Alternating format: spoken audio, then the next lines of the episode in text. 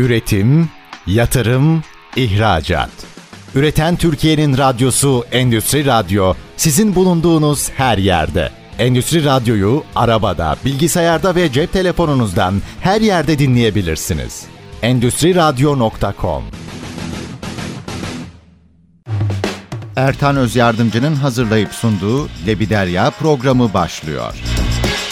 Ertan Özyamcılar Lebidarya programına hoş geldiniz. Bugünkü konuğumuz Hidrodinamik Tersanesi Tersane Müdürü Cengiz Kasap. Cengiz programımıza hoş geldin. Hoş bulduk Ertan. Teşekkür ederim evet. beni davet ettiğin için. Yani ben sana teşekkür ederim kırmayıp yayına katıldığın için. Biraz yoğun olduğunu her zaman şey ortada. Sağ olsun bize vakit ayırdın. Öncelikle seni dinleyicilerine tanıtmak isterim Cengiz. Kendini bize tanıtır mısın? 1988 İTÜ Gemi İnşa Fakültesine kayıt yaptırdım. Daha sonra da 92'den beri sektörün içindeyim. 30 küsür senedir bu işle iştigal ediyoruz. Severek yaptığım bir iş. Evet. Memnun olduğum bir piyasa. Zaman zaman birlikte de işler yapıyoruz biliyorsun. Evet. Bu iş sevmeden yapılabilecek bir iş değil. O yüzden çok sevdiğimiz, yapmaya da devam ettiğimiz biliyorum. Uzun yıllarda yapacağımızı düşündüğümüz bir iş olarak devam ediyoruz mesleğimize. Ne mutlu ki mesleğini yapan mezunlardanız fakültemizin. Bazı Doğru. arkadaşlar mesleğin dışında faaliyetler gösterse de biz kendi mesleğimizin içindeyiz. Bizlerin mezun olduğu dönemlerde sanayi sektör olarak çok böyle gelişmiş değildi. O yüzden de genelde herhalde mezunların yarısı başka sektörlere gitmek zorunda kalıyordu. Herhalde sen benden birkaç dönem yukarıdasın. Benzer şeyleri siz de bizden daha zor şartlarda belki de geç, geldiğinizde sektör. Şimdi bakıyoruz ama çok şükür mezunlar sektörü beslemeye neredeyse yetişmiyor diyelim. O kadar bir fark oluştu değil mi Cengiz? Evet yıllar içerisinde sektörde mühendis arkadaşların hakimiyeti, ihtiyacı giderek artmaya başladı. Ben ilk 89 yılında staja geldiğimde Tuzla'da çalışan mühendis sayısı çok azdı. Ama o yıllardan itibaren sektörün de hareketlenmesiyle hem çalışan sayısı hem tersanelerdeki aktif görev yapan mühendis arkadaşlarımızın sayısı giderek artmaya başladı. Tabii sektör de buna aslında ihtiyaç duyduğu için bu artış e, yıllar içinde daha da artarak yapılan yatırımlarda daha da fazla ihtiyaç duyularak giderek artıyor. Hani o zaman e, sadece iki üniversite bu bölüm açmışken şu anda evet. ülkenin değişik yerlerinde mühendis yetiştiren, gemi inşa mühendisi yetiştiren fakültelerimiz de oluştu. Ne mutlu ki. Ve her mezun arkadaşımız da iş imkanı çok rahat bulabiliyor bugünlerde. Evet. Peki hidrolik tersanesini bize bir tanıtabilir misin dinleyicilerimiz açısından? Hidrolik tersanesi ne kadardır bu sektörde, neler yapar? E, hidrodinamik tersanesi e, 1975 yılında aslında Boğaz'da, İstanbul Boğazı'nda Rumeli Kavağı'nda yine bizim büyüğümüz, meslektaşımız olan bizim fakültemizin ilk mezunlarından sayılabilecek rahmetli Necati Özer tarafından kuruldu. O yıllarda sadece yeni inşa alanında faaliyet gösteriyordu Boğaz'da. Muhtelif tankerler, hatta ilk kimyasal tankeri yapan firmadır Hidrodinamik Tersanesi. Kapasitesi yetmediği için iki parça olarak Kabak'ta inşa ettiği gemiyi o zaman İstinye'de havuzlar mevcuttu, yüzer havuzlar. Yüzer havuzlarda o iki parça yapılmış gemiyi işte ilk birleştiren, sektörde ilkleri yapan eski tersanelerden bir tanesidir. 1980 yılında tersanelerin Tuzla'ya taşınma kararı alındığında da Tuzla'ya ilk taşınan, ilk yerleşen tersanelerden bir tanesidir hidrodinamik tersanesi. 83 senesinde Bülent Ulusu hükümetiyle Türk kosterlerine verilen destekle birlikte o yıllarda da yine yeni inşalara devam etmiş. Arkasından yeni inşa piyasasının durmasıyla birlikte de 86 yılında ilk kendi dizaynı ve kendi inşası olan Türkiye'de ilk olan e, raylı kızağı yapmıştır. Bu o zamanki teknoloji ve o zamanki yıllarda gösterilmiş ciddi bir emek özellikle su altı çalışmaları konusunda ciddi bir efor sarf edilerek yapılması, sektör açısından bir ilk olması da bence çok önemliydi. Ben Peki bu da bir araya gireyim dinleyicilerimize anlatmak açısından. Normalde biz kara kızak dediğimiz aslında böyle ağaçların üstünde çektiriyorduk eskiden tekneleri. Yani biz derken bizim büyüklerimiz sizin tersanenizdeki ilk bu raylı sistemle aslında artık gemiyi rayın üstüne oturtup hatta böyle yukarı tren rayı gibi bir sistem üzerinde yukarı doğru çekip orada tahmin yapıp tekrar denize indirdiğiniz bir sistemi tarif ediyorsun. Yani ilk defa hidrolik tersanesi olarak bu sistemi Türkiye'de siz uyguladınız. Daha önce hep böyle eski kara düzen sistemde yapılıyordu bu tamir işleri. Doğru söylüyorum değil mi?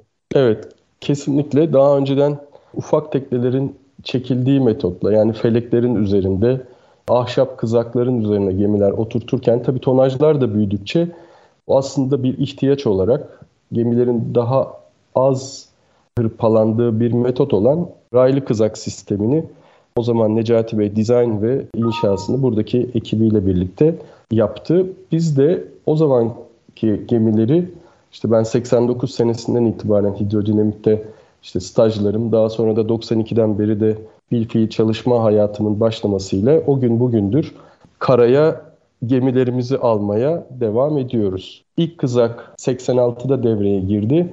İkincisinin inşasında ben de kısmen stajlarımda bulundum. 92 yılında da ikinci kızağımızı yine inşa edip devreye aldık. Tonajları da büyüterek, ihtiyaca bağlı tonajların büyümesiyle, kızakların da büyümesiyle işte arkasından 2008 yılında da 3. pardon 99 yılında 3. kızağımızı, 2008 yılında da yüzer havuzumuzu devreye aldık. O zaman kızaklardan sonra bir de havuza yatırım yaptınız. Çünkü anladığım kadarıyla tersanecilikte artık kızaktan sonra havuzlama dönemi başladı. Siz de bir şekilde bu sisteme entegre ettiniz kendinizi. Tabii kapasiteler büyüdükçe, ihtiyaçlar arttıkça ona göre de yatırımların şekillendiği bir model oldu tersane sektörü.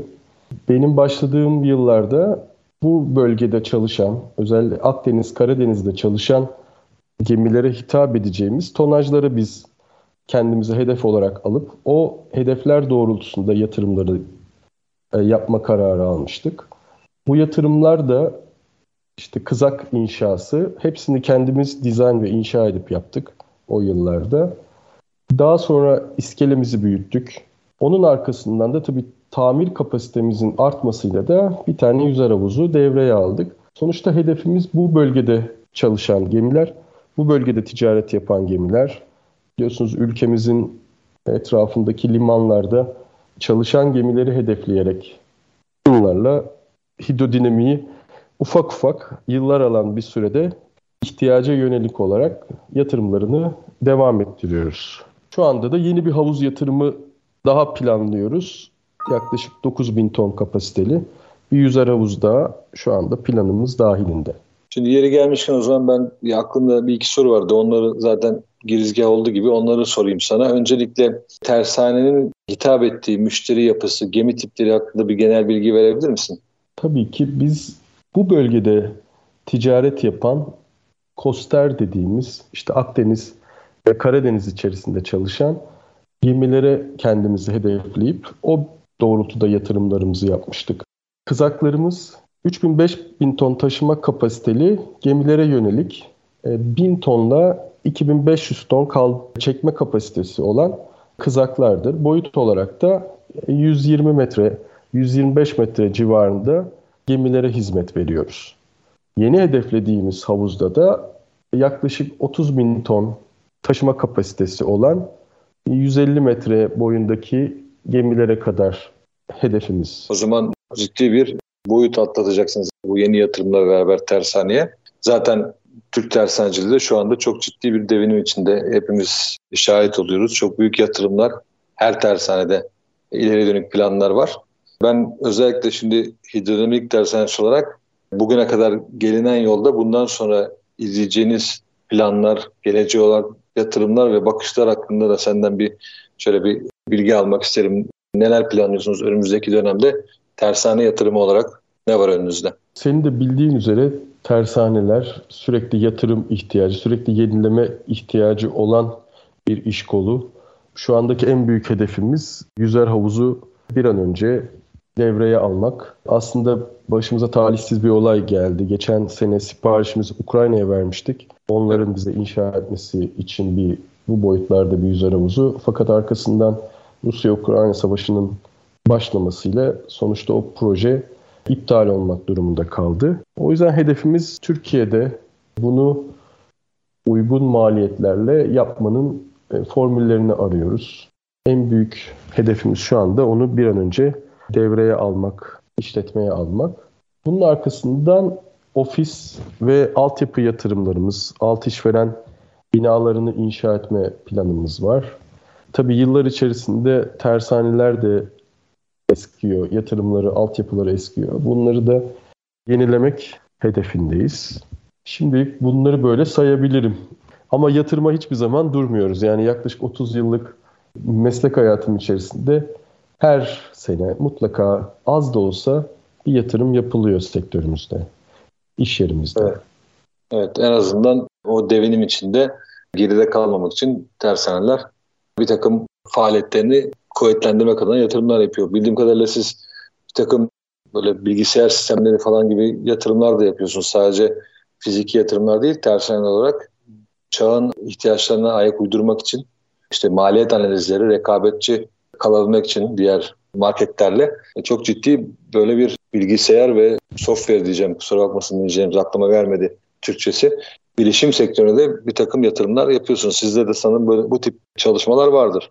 Evet, kurumsal hafızayı oluşturmak, raporlama sistemlerini daha anlaşılır hale getirmek, bunun çıktısı olarak da analizleri doğru değerlendirmek için bir yazılım çalışması içerisindeyiz. Sanırım bu yıl içerisinde bunu canlı devreye almış ve bunun çıktılarını da önümüzdeki yıllardan itibaren değerlendirmeye başlamış olacağız.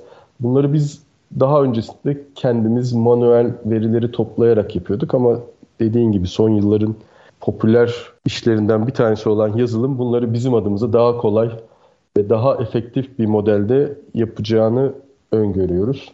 Bunları yaptıktan sonra bu verileri de alıp işleyip daha faydalı hale getirmek bizim herhalde işimizi daha da kolaylaştıracaktır diye düşündüğümüz için bu yönde de yatırıma devam ediyoruz. Yani dediğim gibi bu işte yatırımın duracağı bir şey düşünülmüyor. Çevresel faktörler geliyor. Bu çevresel faktörlerle ilgili yeni yatırımlar yapmak durumunda kalıyoruz. E, bütün Bu konuda var mı bir çalışmanız? Bu konuda da biz aslında çevre duyarlılığı bakımından ve bizim kızakların teknik altyapısı bakımından e, yüzey hazırlıklarımızı e, su jetleriyle yapıyoruz. Yaklaşık 90'lı yılların başından itibaren su jeti kullanan tersanelerden bir tanesiyiz.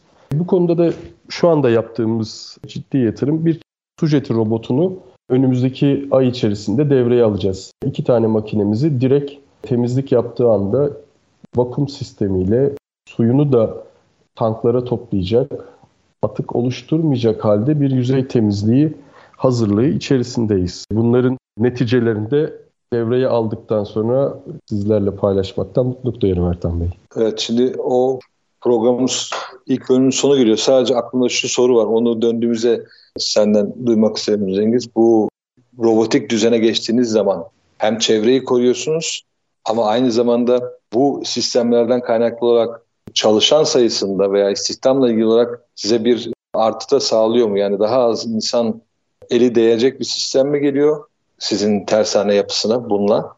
Yoksa sadece çevresel faktörü mü şu anda önemsiyorsunuz? Onu merak ediyorum. Şimdi bir araya gideceğiz. E, reklamlardan sonra tekrar e, beraberiz. Üretim, yatırım, ihracat.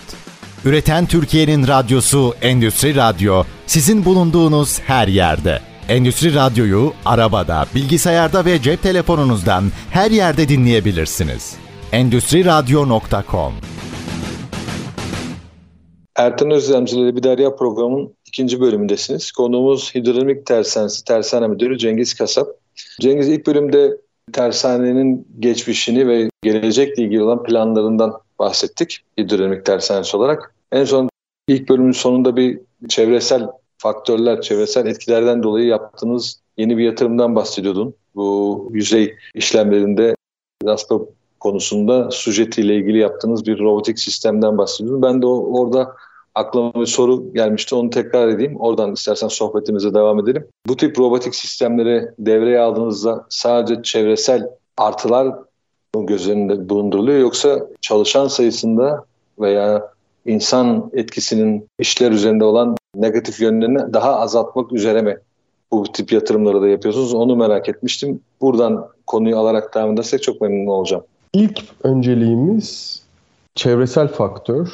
Çünkü bunu da kullanacak daha yetkin ve daha donanımlı bir operatör arkadaşa ihtiyacımız olacak.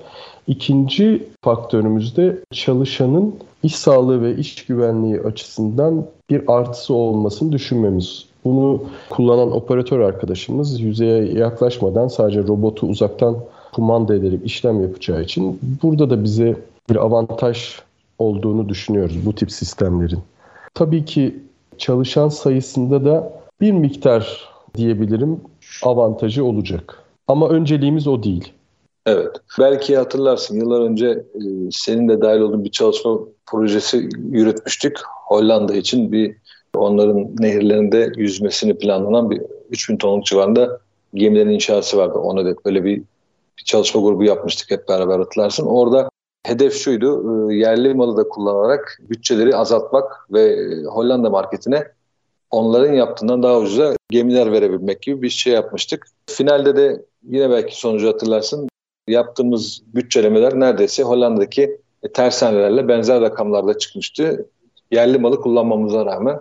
Sonraki ben süreçte tekrar bunun neden olduğunu çalışırken Hollanda'daki ekipteki arkadaşlarla orada bir şey görmüştüm. Genellikle oradaki tersaneler bu yeni inşaat tersaneleri ortak birimler kurarak işte boru atölyelerini, kesim tezgahlarını hepsi ortak bir noktada birleştirmiş ve çok daha az işçilikle çok daha robotik sistemler kullanarak adam saati düşürerek aslında bizim yarattığımız işçilikteki artıyı işçiliği azaltarak ve ortak birimlerle onlar da başka türlü bir şekilde avantaj sağlamışlardı. Sence bu işte robotik yapılar bizim tersanelerimize gelse veya ortak birimler oluşturulsa biz de daha en azından yeni inşa için konuşuyorum. Belki tahminde bu çok kolay değil ama yeni inşaada tekrarlı projelerde daha verimli, daha efektif, daha makul bütçelerle e, yeni inşaya veya e, sektöre hizmet verme şansımız olur mu? O konuda fikrini alabilir miyim? Kesinlikle katılıyorum sana. Zaten bizim de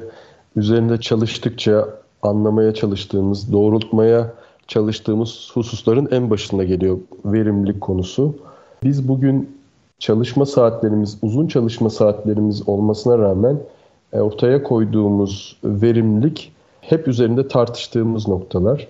Bu konularda diğer e, tersaneleri kıyasladığımızda kendilerini sadece bir alanda ihtisaslaşmaya itip o noktada en iyisini yapacak şekilde kendilerini yönlendirip buradan bir avantaj sağladıklarını görüyoruz, hep konuşuyoruz. Makine dairesi yapan bir atölye sadece makine dairesini donatıp sadece makine dairesi donatım işleriyle uğraşıyor ve orada kendisi bu işin kontrolünü ve hakimiyetini sağladığı için o verimliliği nasıl arttırabileceğiyle hep kendisiyle bir yarış halinde oluyor.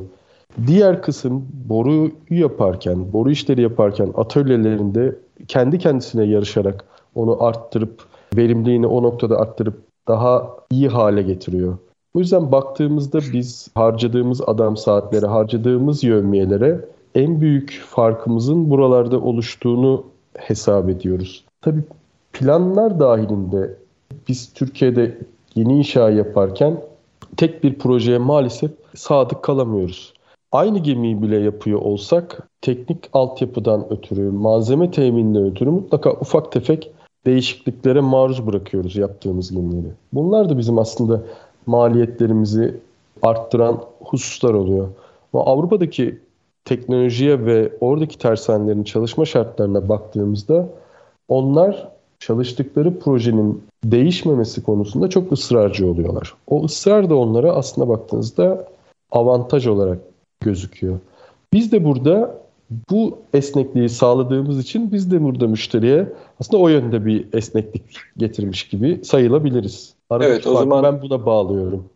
O zaman bizler terzi işi hizmet vererek konfeksiyon sistemi değil terzi işi yaptığımız için finalde pahalıya mal ediyoruz ve seri imalata girdiğimiz zaman da yapımız ona uygun değil tersaneli olarak. O yüzden de o yarışlarda geride kalıyoruz.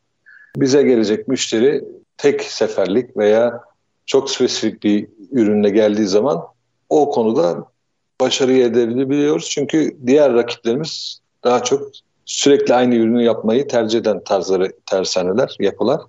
O yüzden de bize gelen işler hep zor olanlar oluyor. Ama çok şükür bugüne kadar hepsini sorunsuz şekilde veya çok az problemlerle teslim edebilmişiz ki sektör belli noktada bu şekilde büyümüş. Demek ki bize biçilen tarz buymuş ve bu şekilde yolumuza devam edeceğiz gibi duruyor. Ben şimdi demin orada parantez içinde bir şey söyledim. Hani ihtisaslaşmakla ilgili dedim. Atölyelerin ihtisaslaşması dedim. Ben de işte biliyorsun 2008'de ciddi kriz yaşandı global anlamda bizim Ence Lojistik en büyük sorunları yaşadı. Peşinden tersaneler. O süreçte de bizim tersanelerimizin pek çoğu farklı farklı işler yapıyordu.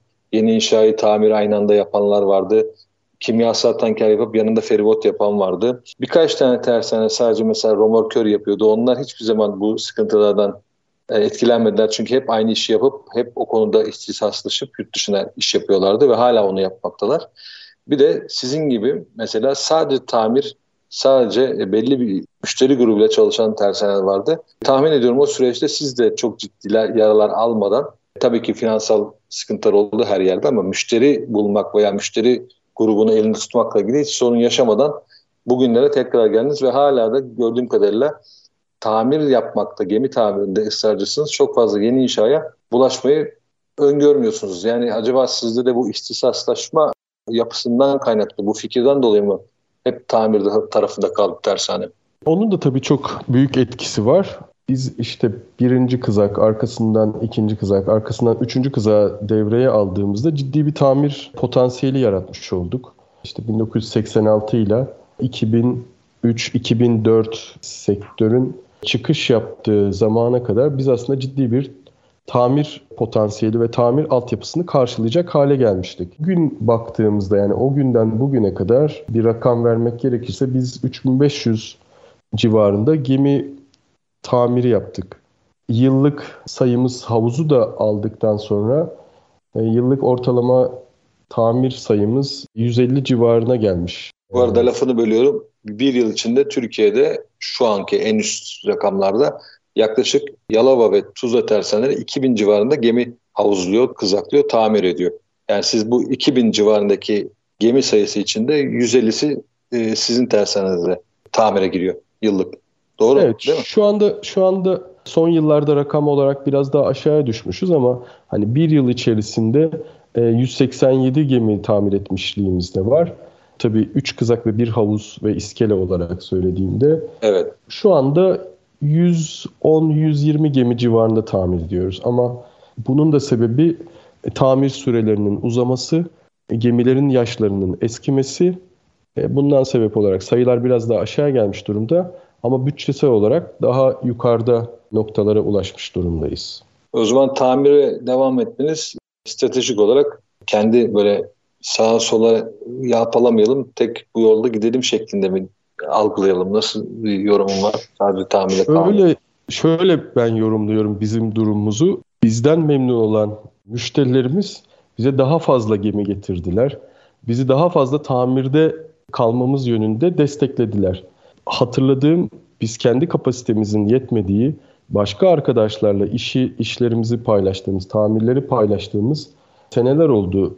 Yılda yaklaşık 20-25 tane gemiyi diğer Tuzla'daki diğer çözüm ortaklarımız olan tersanelerle birlikte tamir ettiğimiz bir iş hacmimiz, iş potansiyelimiz olduğu için biz o yüzden yeni inşaya sıcak baksak bile dışında kalmak durumunda kaldık. Çünkü sektörün hızlanmaya başladığı 2003-2004 sonrasında yeni inşaat talepleri aldık. O arada yeni gemiler yaptık. Hatta en sonuncusunu kendi şirketimize yaptık. Sektör krize girdi. Elimizdeki iyi ekipleri kaybetmeyelim diye kendimize de en son bir tane 5000 tonluk bir kuru yük gemisi inşa ettik. Yeni inşaat tabii çok keyifli. Başlangıcından bitişine kadar çok iyi planlanması, çok iyi yapılması, gemiyi iskeleden uğurlarken arkasında çok büyük bir keyif veren bir konu. Ne kadar yapmak istesek de ama tamir ana işimiz, ana önceliğimiz olduğu için alışık da olduğumuz bir iş için maalesef bu konunun hep önüne geçmiş durumda şu ana kadar bizde. Evet o tamirdeki adrenalini e, yeni inşaata bulmak çok zor. Muhtemelen siz o adrenalin bağımlılığından dolayı da fazla şeye dönemiyorsunuz. Ol, sakin olabilir. Yani bir, bir saat sonra karşımıza hangi sürprizler çıkacağını sürekli yaşıyor olmak evet bizi öyle canlı tutuyor olabilir. Çünkü yeni inşaata evet. planlıyorsunuz. Planlamaya uyup uymadığına bakıyorsun. Ama tamirde planlıyorsun. Bir yarım Hiçbir saat şey sonra planladığını yine değiştiriyorsun. Bir yarım saat sonra bir daha değiştiriyorsun. Öyle her planladığın değişe değişe gemileri tamir ediyoruz. Bizim bu yeni inşalarda genelde diyelim ortalama 15 ay 18 ay civar ya 15 ay diyelim 15 ayda bir büyük gemi teslim ediyoruz diyelim. Bu 15 ayın ilk 10 ayı çok rahat geçiyor. İşte onu yaptık, bunu yaptık, o malzeme geldi, bu malzeme. Son 5 ay gemi nerede? Hadi yetiştirin gemiyi. Herkes tam gaz çalışıyor. Orada son 5 ay çok sıkıntılı ama sizin tamir tarafında her gün ayrı sürprizler, ayrı şeyler var. O yüzden de sürekli bir aksiyon halinde olmak, sürekli bir adrenalin içinde yaşıyor olmak herhalde kolay kolay bırakılacak gibi bir şey. Bu İstanbul bir şey yani. İstanbul'a herkes kızıyor ama İstanbul'dan kimse ayrılamıyor. O tarz bir şey bu. Bizim gemi inşaat sanayinin tamir hikayesi sanki. Benim sana bir sorum daha olacak. Bu bölümün sonuna yaklaşıyoruz. Şimdi konunun içinde yine konuştuk bir miktar. Akdeniz, Karadeniz bölgesindeki çalışan gemilere daha çok hizmet veriyorsunuz. Tabii bu bölgede çok ciddi bir Rus armatör ve Ukraynalı armatör Türklerle beraber bulunmakta. Sizin de en büyük müşterileriniz gruplarınızdan ikisi Rus ve Ukraynalı armatörler. Öncelikle şeyi sorayım. Savaş başlangıcı süresinde yaşanan olumsuzluklar size nasıl sirayet etti? Sürecin devamında tersanenin hem finansman açısından oradan gelen nakit akışı ilgili, buradaki müşterilerin gemilerin getirip getirememesi konularıyla ilgili hem de sonrasında tersane içinde yan yana bir Rus bir Ukrayna gemisi denk geldiğinde herhangi bir şey yaşandı mı, yaşanabilir mi? Bunlarla ilgili bir önlem gerekiyor mu? Onları şöyle senden bir dinleyelim. Bu Rusya ve Ukrayna sıkıntısı size, sizin üzerinizde ve genel olarak Tuzla, Yalova'daki tersanelerde nasıl bir e, etki bıraktı? Tabii savaş çok üzücü bir şey. Bizim iki tarafta da çok eskiye dayalı dostlarımız, dostluklarımız var. O bölgeler, şu anda savaşın yaşandığı bölgeler bizim sıklıkla gidip ziyaret ettiğimiz, orada tanıdığımız arkadaşlarımızın olduğu yerler. Bunu bir türlü ben hala da algılayamıyorum. Bu konunun e, varlığını da kabul etmek de istemiyorum aslına bakarsan. Olabildiğini de hala inanabildiğim bir konu değil. Ancak bu savaşın Türkiye'ye ciddi bir e, faydası olduğunu da görüyorum. Daha önce Ukrayna'nın şu anda tersanelerinin kapalı olmasından, çalışamıyor olmasından kaynaklı bize bizim tersanemize yönelen e, ciddi bir iş potansiyeli, iş hacmi oluştu. Daha önce Ukrayna'yı tercih eden armatörler, Ukraynalı ya da Rus fark etmiyor. Şu anda bizimle çalışıyorlar.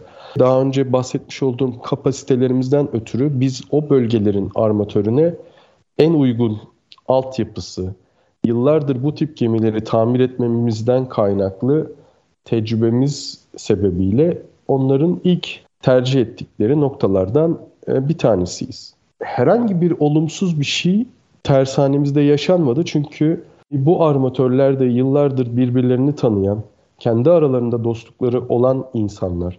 Personeller arasında zaman zaman ufak tefek gerginlikler olsa dahi bu hiçbir zaman çok şükür ki bir aksiyona yansımadı. Umarım da bundan sonra da yansımaz böyle bir şey yaşanmaz diye düşünüyorum. Bir an önce de bu konunun bir çözüme kavuşturulmasını ümit ediyorum. Evet inşallah savaş herkes için sıkıntılı ve üzücü bir süreç. Her ne kadar kendi ülkemize yaşanmıyor olsa da civarımızda olan bu sıkıntılar hepimizi üzmekte. Cengiz bölümümüz burada bitiyor. İkinci bölümde sonuna geldik. Bir ufak aramız olacak. Aradan sonra tekrar üçüncü bölümde beraber olacağız. Üretim, yatırım, ihracat. Üreten Türkiye'nin radyosu Endüstri Radyo sizin bulunduğunuz her yerde. Endüstri Radyo'yu arabada, bilgisayarda ve cep telefonunuzdan her yerde dinleyebilirsiniz. Endüstriradyo.com Ertan Özdamcı'la Lebi Derya programının 3. bölümündesiniz. Konuğumuz Hidrodinamik Tersanesi Tersane Müdürü Cengiz Kasap. Cengiz bu bölümde ben şöyle bir soruyla senin fikrini almak istiyorum. Senin de benden, sen benden bu arada büyüksün, benden daha tecrübelisin, sen benden daha iyi bileceğin üzere diyerek yorum yapayım. Şu anda Türk tersaneciliği çok ciddi bir rüzgar yakaladı. Biz bunu benzerini 2004-2008 arasında yakalamıştık. Sonra bir işte kriz oldu, sorunlar yaşandı. Orada çok ciddi dersler aldık hepimiz. Pek çok şeyi dibe vursa da sonunda sektör olarak tekrardan toparlandık, çıktık ve şu anda da son özellikle iki buçuk üç senedir çok ciddi bir yoğun bir iş kapasitesiyle devam etmekteyiz hayatımıza. Hemen hemen sadece tersaneler değil, tersanelerin arkasındaki atölyeler, tersanelere tedarik hizmeti veren firmalar hepsi %70 ile %100 arası dolulukla çalışmakta. E, tamamen hani bizim içinde bulunduğumuz ülkenin lokal ekonomik konularının haricinde başka bir yapı olarak, lokomotif olarak devam etmekteyiz. Öncelikle bu 2-2,5 yıllık hızlı gidişatın sebepleri nedir? Neden tersanemiz bu kadar yoğun şekilde çalışabiliyor? Bundaki başarı nedir veya bunun arkasındaki etkenler nedir? Bir bunu senden dinleyelim. Sonra da bu noktadan sonra geriye düşmemek için neler yaparız onu biraz senden anlamak istiyorum. Öncelikle biz buraya nasıl geldik? Bu başarı nasıl sağlandı? Bu yoğunluk neden var? Öncelikle bu konuda daha tecrübesi derken ona katılmıyorum. Yani senin de tecrüben, vizyonun e, hepimiz tarafından bilinen bir şey. O yüzden onu bir kere bir altını çizelim. Sonra ben kendi fikirlerimi bu konuyla ilgili söylemeye çalışayım. Estağfurullah. Tuzla ve Yalova aslında Türkiye tersaneleri yıllar içerisinde çok ciddi bir marka haline geldi. Yaptığı yatırımlarla, yaptığı dinamik pazarlama yöntemleriyle, müşterileri yerinde ziyaret ederek, kendimizi anlatarak ve yaptığımız işlerin hem kalitesi hem fiyat performans oranını müşterilerimize kabul ettirdiğim için bunu sadece ben e, bizim tersanemiz için söylemiyorum. Tüm Türkiye olarak söylüyorum. Bu işe çok ciddi efor sarf ettik ve bence bugünlerde de bunun karşılığını alıyoruz. E, yaklaşımlarımız, yöntemlerimiz tartışılsa da kendi içimizde sonuçta senin de bahsettiğin gibi bunun neticesinin iyi olduğunu, sektöre olan katkısıyla bu işin pozitif olarak herkesi etkilediğini görmekteyiz. Tek negatif tarafımız bu işte baktığında iş gücü eksikliği problemlerimiz. İş gücü eksikliğine bağlı olarak da maliyetlerdeki artışlar. Bu konuya daha sonra devam ederiz ama senin sorduğun soruya kendi düşünceme göre cevap vermek gerekirse tersane sektöründen bazı ülkelerin çekilmiş olmaları, savaş dolayısıyla kapasitelerin bu tarafa doğru kaymış olması, yeni getirilen bir takım kurallar, çevre şartları sebebiyle bunlar tersane üzerindeki iş hacimlerini, tersanelerin yapmış olduğu potansiyelleri arttırmaya yönelik, kapasiteleri arttırmaya yönelik fayda sağlamış oldu. O yüzden şanslıyız diye düşünüyorum. Bu şansımız da bana göre birkaç yıl daha devam edecek arkasından yeni inşa ile birlikte tekrar hareketi aslında hiç hız kesmeden devam ediyor oluruz diye de umuyorum. Evet bu özellikle 2019 yılında yürürlüğe giren bu balast sistemlerinin revizyonları, bacadan çıkan gazların emisyonu ile ilgili adaptasyon zorunlulukları anladığım kadarıyla son işte 3 yılımızı 4 yılımızı tersanecilik olarak doldurdu işte civarımızdaki yaşanan olaylardan etkilenerek bazı bölgelerde tersaneciliklerin yapılamıyor olması, Avrupa Birliği'nin bu işlerden neredeyse 20 sene önce çekilme kararı alıp Avrupa tersanelerinin pek çoğunun, hepsinin değilse de pek çoğunun bu sektörden ayrışması, başka yönlere doğru evrilmesi ve Çin gibi büyük bir rakibin bizden çok uzak olarak bu bölgeye hükmedememesinden kaynaklı bu şansımız bir şekilde başarıya döndü bir süre daha muhtemelen bu tip başarı hikayeleri yazmamız kuvvetli muhtemel. Tabii ki asıl problem hepimizin ara eleman, benim aran eleman dediğim teknik bilgisi olup sahada yönetim kadrosunun talimatlarını uygulayacak insanları bulamayacağımız duruma gelene kadar ki muhtemelen %50 oranında zaten o sıkıntıyı yaşıyoruz. Burada biz nasıl bir çözüm geliştirmemiz lazım? Bu sadece bizim sektörümüzün değil, tekstilden otomotivine, işte turizmden, otelcilikten belki oradan restorandaki bir hizmetliğinin bulunmasına kadar aslında çok büyük bir sorun var şu anda. Genel olarak dünyada ve Türkiye'de. Ama bizdeki senin de yine çok iyi bildiğin gibi bizde bir sahadaki çalışan insanın iş güvenlik eğitimi, tersane yapısındaki yapacak işlerin ağırlığından dolayı o işleri öğrenme süreci 6 ayla bir seneyi buluyor. Yani iyi bir teknik elemanın eğitimini bitirdikten sonra tersaneye faydalı olacak kadar birikime sahip olması bir buçuk iki sene belki de. E, siz bu insanları bir şekilde adapte ediyorsunuz, eğitiyorsunuz ama bir süre sonra bunlar sektörün dışına doğru kayıyorlar ve tekrar başa dönüyoruz. Burada e, yani bu sanki sadece maaşı yükselterek de yapılabilecek bir şey değil gibi. Yani sadece iyi kondisyonla ücret vererek de tutabilecek gibi gelmiyor bana bu insanlar. Burada nasıl bir bir şey yapmamız lazım? Gerçekten bilemediğim için ben de tam kelimelerimi toparlayamıyorum. Senin bir görüşün var mı? Ne yapmak lazım? Gerçekten bizlerin sahada bu mücadeleyi veren ekibi elimizde tutmamız, onları sisteme bağlayacak şekilde bir düzen geliştirmemiz gerekiyor sanki. Ne dersin? Hatırlarsan programın başında da şöyle demiştim. Biz bu işi seviyoruz. E, bu iş zaten severek yapılacak bir iş diye.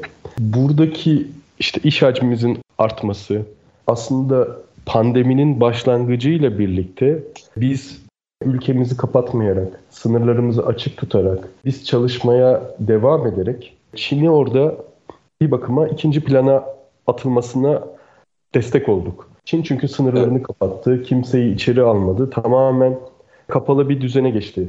Biz de bunun tam tersi, biz burada açığız, devam ediyoruz, çalışıyoruz ama gerekli önlemleri de alıyoruz diyerek burada ciddi bir potansiyeli içeriye çekmiş olduk. Şu anda o potansiyelde bizden sadece şu anlamda şikayet edebilir. Çok yoğunsunuz. Bunun haricinde ne yaptığımız işten ne de kalitemizden ne de fiyatlarımızdan şikayet edemezler. Biz bunları gittiğimiz, görüştüğümüz, konuştuğumuz bütün hem sektördeki arkadaşlarla hem de müşterilerle bunu aslına bakarsan teyitliyoruz. Onlar da farkındalar. Siz bu dönemde aslında çok büyük destek verdiniz diye. Tabii kapasite artışta senin de bahsettiğin gibi içeriye eleman ihtiyacını doğurdu. Eleman ihtiyacı da işte az önce bahsettiğin gibi birisinin faydalı olabilmesi için en az işte bir sene içeride sistemi anlayıp tanıyıp faydaya geçmesiyle. Buna çok hızlı reaksiyon verebilmek maalesef çok mümkün olmuyor. O yüzden işte üniversitelerin, liselerin yetiştirdiği arkadaşları, mezun ettiği arkadaşları e, bizim sektörün içerisinde tutabilmenin yöntemlerini buluyor olmamız lazım. Bu yöntemlerde işte işi sevdirmekten geçiyor. Yöneticisini sevdirmekten, şirketini sevdirmekten, iş yerine olan bağlılıktan geçiyor diye düşünüyorum.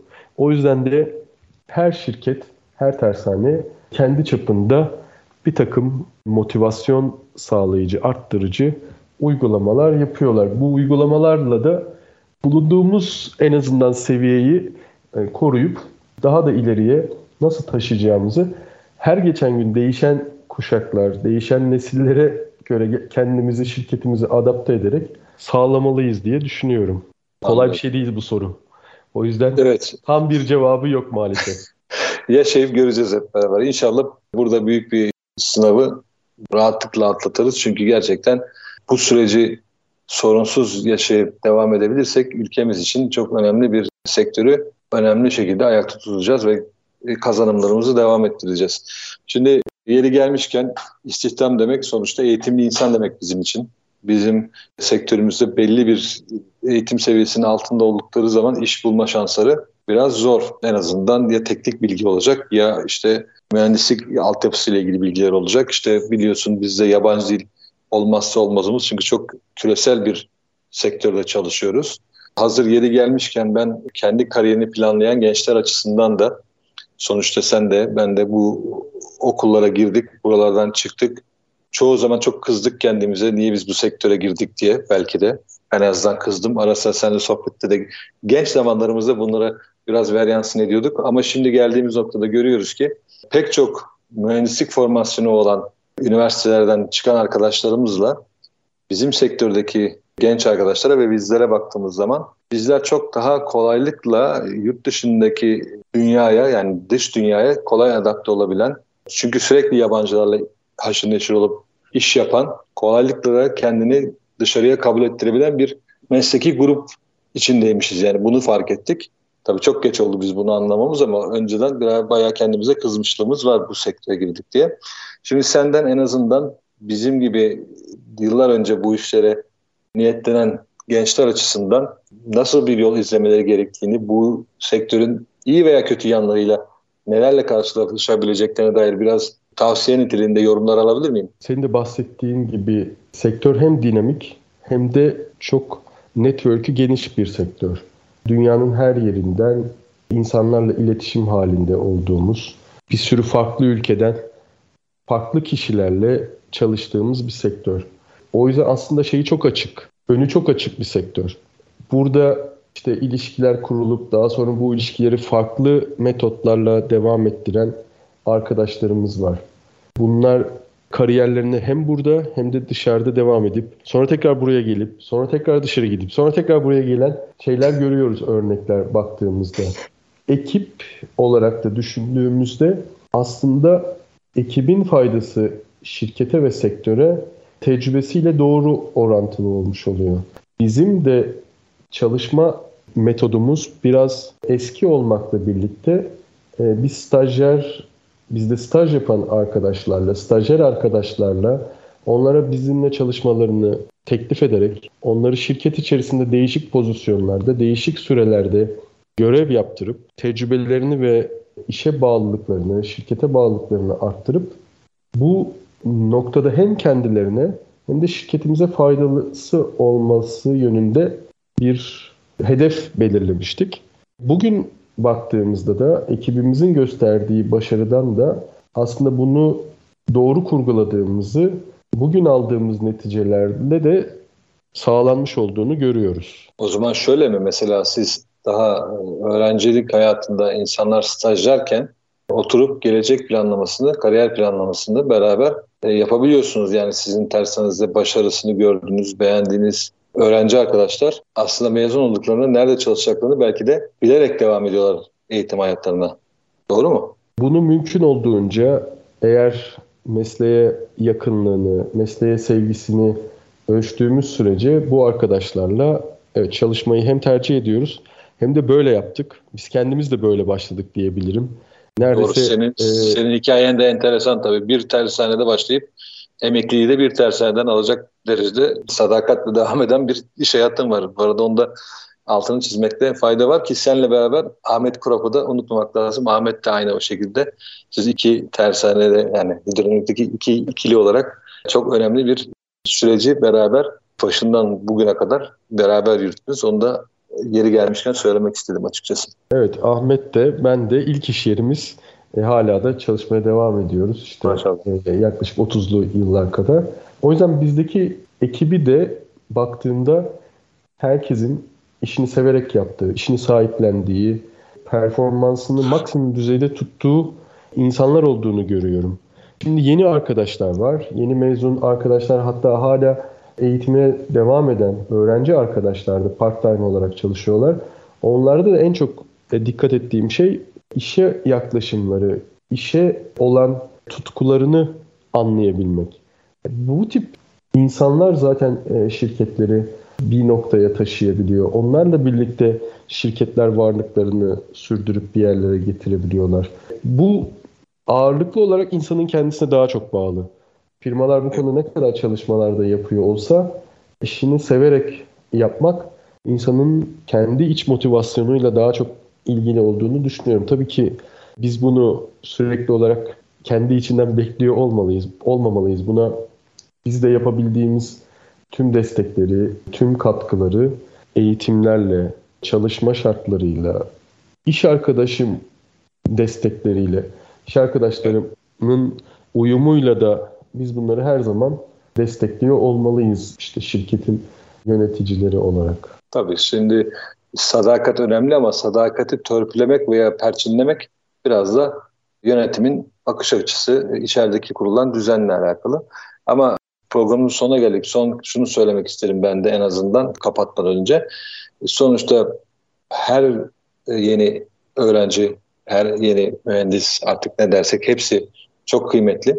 Bir makine mühendisi, bir inşaat mühendisi, bir gemi inşa mühendisi bunların hepsi çok zaman, emek harcanarak yetiştiriliyor.